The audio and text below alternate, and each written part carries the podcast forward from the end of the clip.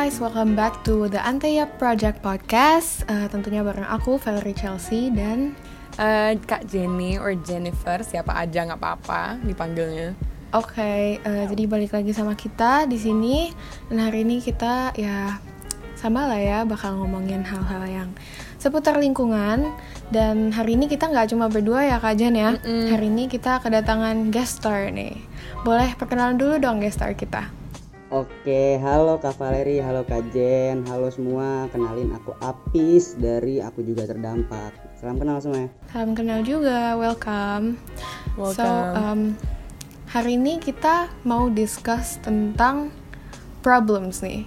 Mm -mm. Tentang uh, masalah-masalah uh, yang terjadi di bumi kita dari tahun 2020. Yang pertama ada apa tuh, Kak Jen?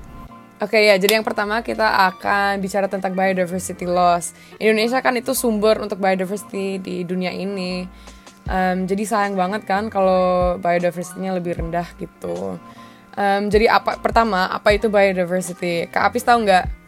Iya, jadi uh, sebenarnya kalau secara umum uh, biodiversity itu kan uh, keanekaragaman spesies yang hidup di bumi termasuk tumbuhan, hewan, bakteri dan jamurnya. Hmm. Tapi uh, kalau sekarang banyak atau udah udah banyak orang yang uh, mengungkapkan atau memakai konsep bahwa sebenarnya biodiversity itu adalah gimana kita memandang suatu makhluk hidup bukan cuma berdasarkan value dia terhadap human, bukan cuma hmm. uh, sebenarnya gunanya dia buat manusia itu apa sih? Kalau nggak ada gunanya berarti nggak ada nilainya kan? Nggak boleh gitu kan? Bahwa semua makhluk hidup punya uh, intrinsic value masing-masing gitu. Jadi yaitu biodiversity itu kita harus melihat uh, semua makhluk hidup tanpa terkecuali. Mm. atau bahkan uh, semua manusia tanpa tanpa membedakan ras bahwa semuanya itu punya keanekaragamannya sendiri-sendiri. Mm -hmm. jadi kita harus menghargai dan nggak uh, boleh memberi nilai hmm. atau membatasi nilai mereka cuma yang bermanfaat buat manusia doang gitu. Iya, oh, wong emang ada di Indonesia kan ada eh nggak di Indonesia di dunia ada 8,7 spesies tumbuhan dan hewan kan. Tapi dari 8,7 juta itu cuman ada 1,2 juta yang telah diidentifikasi atau dideskripsikan kan?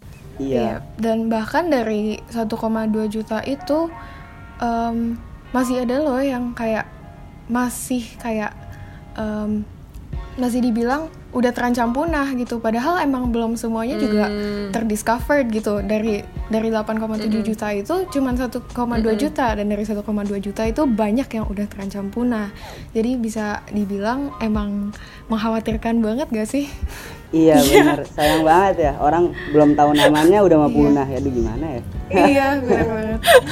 Iya sebenarnya itu sih uh, kalau kita bicara permasalahan biodiversity mm -mm. balik lagi ke tadi uh, bahwa cara atau mindset manusia ber, yang berpikir bahwa suatu makhluk hidup itu nggak punya nilai kalau dia nggak bermanfaat buat manusia itu kan salah satu yang menyebabkan kepunahan gak sih jadi iya. uh, mm, kalau iya. dia nggak punya nilai buat manusia ya ngapain gitu di kita kita biarin dia hidup padahal sebenarnya dia punya peran mm. sendiri di alam kan mm -mm. iya mm ya manusia memang gitu ya kadang iya ya begitulah oke okay. masalah yang kedua nih ada yang namanya deforestation De atau deforestasi deforestasi mm. itu ya kurang lebih penebangan pohon secara permanen untuk mm. memberi ruang untuk sesuatu selain hutan bisa mm. buat tempat rekreasi lah atau bangunan-bangunan lah yang mm -hmm. sebenarnya bisa dibangun tanpa harus menebang hutan gak sih? Kalau menurut yeah. kakak gimana nih kak Apis? Iya, uh, kalau menurut aku sih uh, ini permasalahan yang ini ya, yang erat banget atau melekat banget di Indonesia, khususnya mm -hmm. ya, karena kita kan pas banget di daerah uh, di mana hutan hujan tropis tumbuh, di mana daerahnya lebat yeah. hutannya banyak gitu kan. Uh, iya sih bener banget kalau sekarang konsep yang udah ada bahwa sebetulnya kita bisa untuk membangun tanpa uh, nggak nggak sama sekali ya maksudnya bisa mengurangi mm-hmm. pembangunan uh, dengan uh, penambangan atau deforestation rate yang minim lah istilahnya. Mm-hmm. Iya benar Iya tapi mm-hmm. uh, ya itu lagi balik lagi masalahnya karena tidak semudah Manusianya. konsep yang diomongkan. Eh, ber- ada ini khususnya kalau deforestasi di Indonesia kan banyak unsur politisnya ya. Hmm, Iya. apalagi Itu- palm oil juga kan di Iya, Indonesia yang itu terbesar dia. gitu Palm di oil Sumatera dan lah penambangan. Jadi kalau aku ngeliatnya gini ya, Indonesia ini eh selain kita kan sering dibangga-banggakan kan bahwa Indonesia itu punya segalanya, punya bahkan Iya. tambang punya, eh, flora fauna punya, berlian punya, emas punya, nikel punya. Tapi kalau kita lihat dari sisi yang lain itu kan sebuah apa ya, sebuah eh, istilahnya curse lah buat kita, sebuah kutukan. Kutukan itu dalam artian iya eh, kita mau manfaatin yang mana gitu loh. Kalau kita Iya. manfaatin semua, kita eksploitasi semua dong ya hancur semua gitu.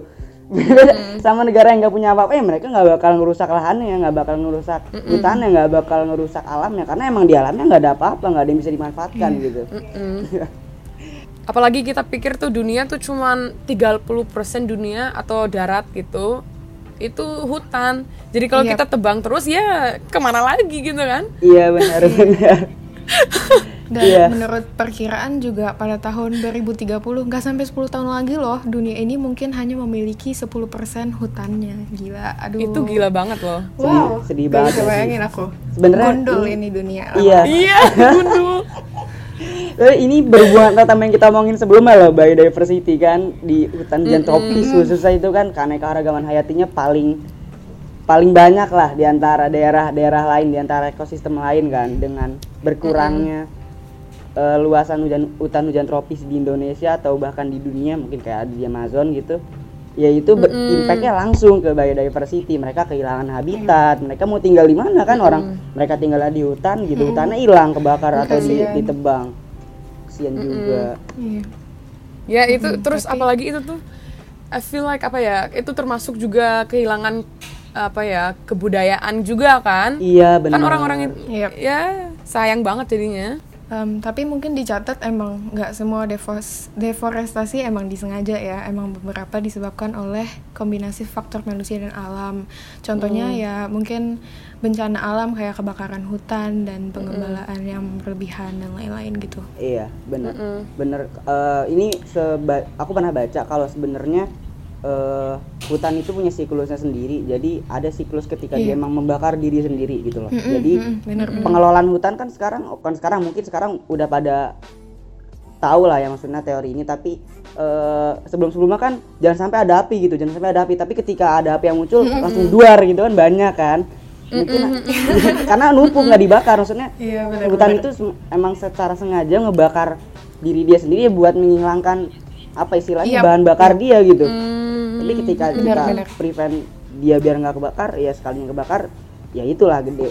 Itu pertama. Kalau kedua Hmm. deforestasi ini eh, ada hubungannya juga sama perubahan iklim sama krisis iklim. Dengan meningkatnya eh, temperatur bumi yang mana kalau kita Iya. lihat kan kebakaran hutan yang paling parah itu tahun 2016 ya di Indonesia yang booming banget itu sampai kita diledek negara-negara sebelah gitu. Iya Malu. oh my god iya. Eh, bukannya di Sumatera itu atau di mana ya? Iya di Sumatera dan Kalimantan kan ya. Hmm, itu kan berbarengan dengan eh, kejadian El Nino kan El Nino yang paling ekstrim beberapa puluh tahun terakhir gitu. Gila aku aku ada teman ya waktu kebakaran itu eh, kapan ya? Tahun 2016 ya. Hmm. dia lagi di Singapura. Hmm. terus dia ngirim foto-foto foto asapnya tuh sampai nyampe ke sana. Terus iya cuy. apa nggak nggak ada awan awan awan nggak kelihatan gitu. Matahari nggak kelihatan cuman kabut aja asap dari ini. Kebakaran Iya, hutan di Sumatera bener. tuh gila. Malu ya sih malu. Iya makanya aduh. Iya itu bener deh Eh, salah satunya karena itu kan karena udara yang makin panas terus kayak kegesek Hmm. dikit kebakar gitu loh. Iya kering lagi. Kering gitu iya. Mm-mm. Oh, pas banget. Jadi kita sekarang mau bicara tentang air pollution. Ya pas banget kita bicara Iya. tentang itu. Iya. jadi ya. Ini semua berhubungan. Berhubungan. Masalah lingkungan itu semua berhubungan cuy. Iya benar sih. Jadi kak ya udah kak kak Apis menurut kamu air pollution apa deh? Air pollution ya sesuai terjemahan aja polusi udara gitu ketika di udara ada eh, senyawa-senyawa atau komponen-komponen yang seharusnya bukan gak ada yang seharusnya dalam konsentrasi di bawah itu. Tapi ketika Iya, konsentrasi iya, yang melebihi batas aman maka disebutnya polusi udara gitu. Sebenarnya nggak apa-apa kayak misalkan eh, ada debu gitu ya nggak apa-apa. Karena debu kan dari gunung berapi juga mengeluar- ngeluarin debu kan dan itu mungkin nggak bisa dibilang polusi udara yang berkelanjutan tapi yang sekarang manusia nambah-nambahin senyawanya ke udara nih buang Iya, kayak bakar seperti gas rumah gitu kan. kaca gitu. iya iya benar-benar Iya. kan kalau Iya, masalah kayak gitu. air pollution ini Indonesia sebagai salah satu negara dengan kondisi udara yang cukup memprihatinkan ya. Kalau aku pernah Hmm. baca itu dari IQ Air itu lembaga eh, yang bikin alat buat ngukur udara dari Swiss, Mm-mm. eh, if I'm not wrong, itu dia menempatkan Indonesia keenam dengan kualitas udara terkotor Di seluruh dunia? dari 98 negara yang yang dia riset ya. Gila. Gila. Prestasi nggak sih? Prestasi gila. itu tuh gila banget. Aku juga pernah baca loh. Aku juga punya pernah baca waktu berapa tahun sebelumnya lah. Tapi katanya udara di Indonesia, apalagi di Jakarta itu sebenarnya racun. Jadi nggak sehat untuk kita bernafas gitu. Iya. Gila Emang. nggak? Emang bener, bener. Dan mirisnya ya, aku waktu itu aku juga derempak pernah eh, istilahnya bikin acara bareng sama eh, kakak-kakak dari Aisel. Aku sorry aku lupa namanya dan dia bilang kalau eh, kita kan punya eh, indeks kualitas udara sendiri ya dari KLHK ya, ya nggak sih? Kalau kalian tahu, kita punya indeks kualitas udara sendiri. Jadi itu kalau disamain sama indeks yang dianut oleh negara-negara lain itu kayak apa ya lebih lebih longgar lah. Kayak yang di negara lain eh, dengan udara segini itu eh, udah masuk kategori tidak sehat tapi di Indonesia masih sehat gitu loh ibaratnya kayak Hmm, hmm, kenapa? Kenapa? gitu. Hmm, iya. Hmm, hmm. Btw kalian tinggal di mana nih Aku sih di Inggris, Di jadi Inggris. aneh gitu. Oke. Di sini tuh ada kayak gedung-gedung kecil gitu, terus ada kalau Valeri kalau kayak- Valeri di mana Valeri Aku di Jakarta dong. di Jakarta tapi kalian tahu nggak sih kalau dari Eh, menurut terus? surveinya IQR itu eh, kota Uh-uh. yang paling Iya. kotor di Indonesia ya itu kota Tangsel hmm? Hmm. Iya, Tangerang Selatan itu punya kualitas udara yang paling buruk di Indonesia. Kalau di tahun Oh. oh 2019 kalau nggak salah deh, aku lupa tahun berapa itu surveinya. Pokoknya baru-baru deh, nggak nggak lama banget. Tangerang Selatan. Gila. Iya, iya. Di waktu itu Jakarta pernah membaik sekali pas hari pertama lockdown. hari pertama, hari kedua itu eh, aku lihat kan fotonya terus kayak beneran kayak awannya jernih banget kelihatan banyak awan lain-lain segala macam terus ya udah balik lagi habis itu. Iya. Aku juga ingat waktu ada foto-foto gitu jalan Sudirman gitu kosong blong. Terus Iya, awannya kelihatan banget ya. matahari kelihatan gitu. iya. Iya benar. gila banget Lihat ya kalau kayak gitu. Enak kan udara kayak gitu kan ya? Kapan Terus yang- ya? Ya, yang lebih seremnya lagi tuh polisi polisi polisi J, polusi udara membunuh 7 juta orang di seluruh dunia setiap tahun loh. 7 juta orang itu Wow. dibunuh dari ya air pollution. Iya benar-benar. Em, Dan sebenarnya eh, kalau kita lihat eh, faktor risiko yang menyebabkan kematian di Indonesia itu kan yang pertama ada tekanan darah tinggi dan kalau karena eh, air pollution yang outdoor dan indoor itu ada di urutan ke-6. Jadi kalau secara kalau kita nggak kritis kita ngeliatnya ah bukan yang masalah utama kok di Indonesia masalah utamanya adalah tekanan darah tinggi. Tapi kalau Mm-mm. dia ba- baca lebih lanjut bahwa tekanan darah tinggi itu punya korelasi positif dengan eh, tingkat polusi udara. Jadi ketika Udara, ya. iya ketika eh, tingkat polusi udara di suatu daerah tinggi, maka makin tinggi tuh resiko dia untuk terkena tekanan darah tinggi gitu. Oh. Dan itu WHO sendiri loh yang bilang bukan bukan aku ngada-ngada ya. iya gitu tanpa disadari ya sebenarnya impactnya ke situ impactnya juga kalau polusi udara itu kan eh, bukan cuma kayak debu tapi juga ada timbal senyawa-senyawa kimia organik lain itu kan berbahaya buat kesehatan buat sistem syaraf buat pertumbuhan eh, adik adik kita anak kita nanti ataupun orang tua kita ketika masa tuanya malah mengidap penyakit pernapasan kan nggak mau gitu Iya, iya. Gila. Itu gila banget. Ya, Ini parah banget ya ini. iya ya nih. aku juga pikirnya kayak gitu. Iya karena kita sering ini gak sih kalau kita temuin teman-teman kita tuh kayak dikit-dikit penyakitnya asma ya nggak sih dikit-dikit asma dikit-dikit asma eh gila nggak? Aku juga Iya, punya iya. asma loh. Terus asmanya tuh aku dapat waktu pulang ke Indonesia. Beneran loh. wow Tahun Ya kan, kemarin aku dikit-dikit pulang asma ke gitu. Jakarta. Beneran. Pulang ke Jakarta datang ke Inggris abis ke Jakarta tuh terus ke dokter. Dok, aku nggak bisa nafas loh. Ya, Wow. sayang lu punya asma, tahu nggak? aduh siap Ya aku tiga tahun di Tangsel terus buat masuk univ kan harus tes kesehatan pas tes kesehatan aku baru tahu Hmm. ternyata aku bronkitis kronis gitu kayak Hah.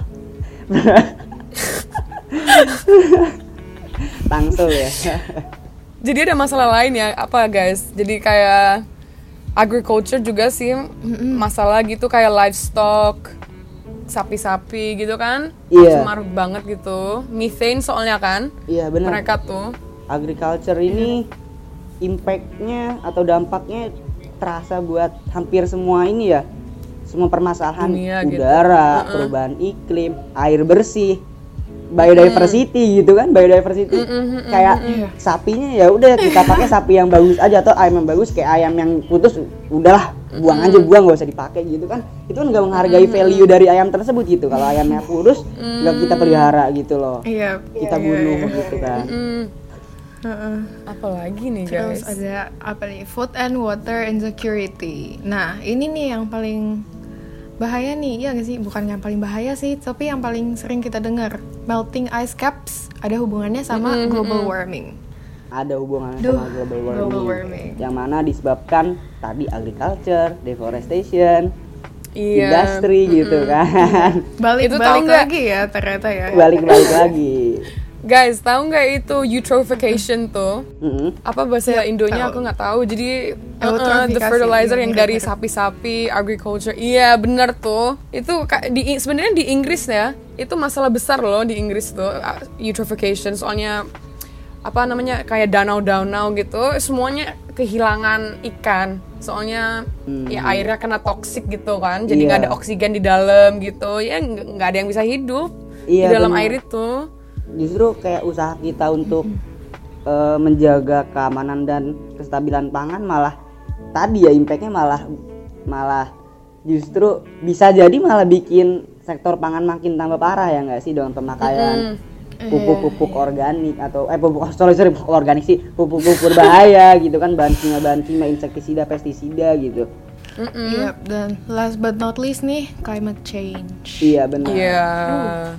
Ini kalau ngomongin food water and insecurity dan perubahan iklim mungkin baru kemarin kan ada banyak isu lo, tanah longsor kebanjiran kan Eh, banyak lahan pertanian yang eh, gagal panen gara-gara curah hujan ekstrim.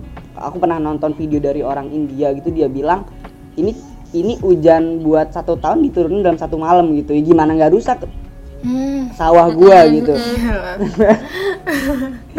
Iya. Jadi gitu eh, in- eh, dampaknya terus juga terhadap eh, water insecurity kalau kita ngomongin food, food insecurity kan misalkan kita yang kalau kalian udah pernah nonton film-film kayak konspirasi atau eh, Sispirasi gitu kan kita ngomongin Oh iya iya. iya Iya, betapa eh, sapi itu butuh air yang banyak banget buat me- Iya, menghasilkan gila. satu pound Iya. daging sapi itu dan Iya. kan ini berhubungan nih Itu dua, juga- dua hal ini aja itu juga nggak- berlawanan nih gimana gimana Jin? gila. sorry sorry Enggak enggak eh, aku mau bilang aja itu tuh air itu juga nggak termasuk gitu air untuk ya makanan mereka gitu. Terus a- air untuk tanaman untuk ya mereka bisa mak- eh, makan apa? eh, tanah eh tanah nggak makan tanah apa grass iya bener dan buat makanan Ya kan? sendiri loh Eh, Mm-mm. Pernah hasil kepikiran kayak sapi itu makannya apa? Kalau kalau sapi kan mau sehat dikasih makan makanannya mungkin sama kayak manusia gitu kayak gandum atau eh, Iya. tanaman lain kayak eh, sapi yang hewan dikasih makan yang sehat-sehat gitu sementara di luar sana banyak jutaan orang kelaparan gitu. Makanannya karena buat sapi. Iya iya bener. Nggak masuk akal gitu iya Iya, ternyata banyak banget masalahnya sekarang ya. Selama kita eh, selama ini cuma kita dengar yang kayak plastik, cuma perubahan iklim. Ternyata banyak banget ya ternyata.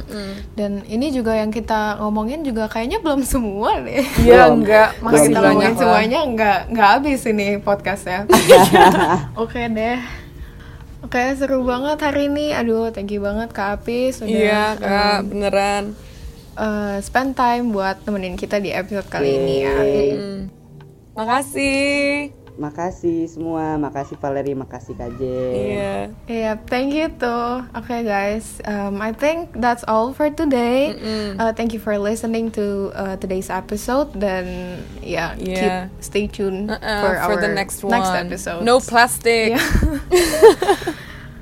okay, guys. Bye, guys. Bye.